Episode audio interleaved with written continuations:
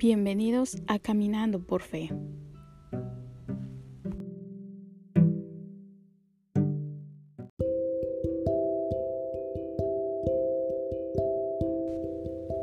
Ministros del Nuevo Pacto.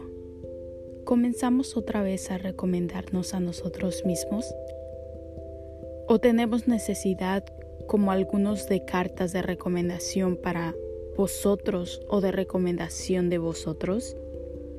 Nuestras cartas sois vosotros, escritas en nuestros corazones, conocidas y leídas por todos los hombres, siendo manifiesto que sois carta de Cristo expedida por nosotros, escrita no con tinta, sino con el Espíritu del Dios vivo, no en tablas de piedra, sino en tablas de carne del corazón, y tal confianza tenemos mediante Cristo para con Dios no que seamos competentes por nosotros mismos para pensar algo como de nosotros mismos, sino que nuestra competencia proviene de Dios, el cual asimismo nos hizo ministros competentes de un nuevo pacto, no de la letra, sino del Espíritu, porque la letra mata, mas el Espíritu vivifica.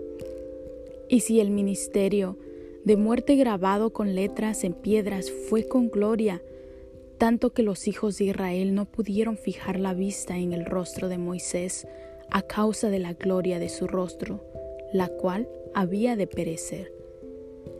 ¿Cómo no será más bien con gloria el ministerio del Espíritu? Porque si el ministerio de condenación fue con gloria, mucho más abundará en gloria el ministerio de justificación.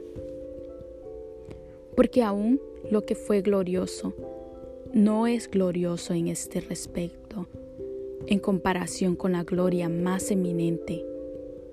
Porque si lo que parece tuvo gloria, mucho más glorioso será lo que permanece. Así que teniendo tal esperanza, usamos de mucha franqueza, y no como Moisés que ponía en velo sobre su rostro, para que los hijos de Israel no fijaran la vista en el fin de aquello que no había de ser abolido. Pero el entendimiento de ellos se embotó, porque hasta el día de hoy, cuando leen el antiguo pacto, les queda el mismo velo no descubierto, el cual por Cristo es quitado.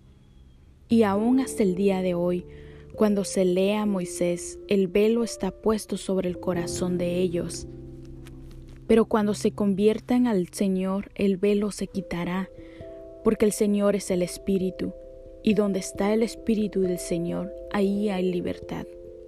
Por tanto, nosotros todos, mirando a cara descubierta como en un espejo la gloria del Señor, somos transformados de gloria en gloria en la misma imagen, como por el Espíritu del Señor. Por lo cual, Teniendo nosotros este ministerio según la misericordia que hemos recibido, no desmayamos, antes bien renunciamos al oculto y vergonzoso, y no andando con astucia, ni adulterando la palabra de Dios, sino por la manifestación de la verdad, recomendándonos a toda conciencia humana delante de Dios.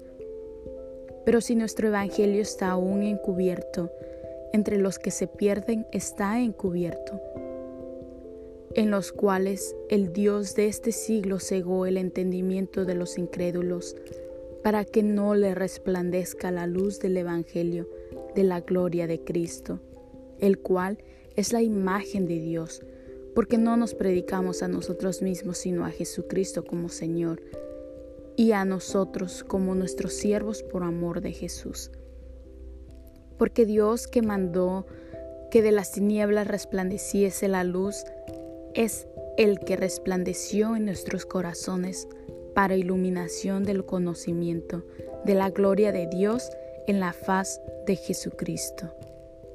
Palabra de Dios. Bendiciones, nos vemos en el siguiente blog de Caminando por Fe.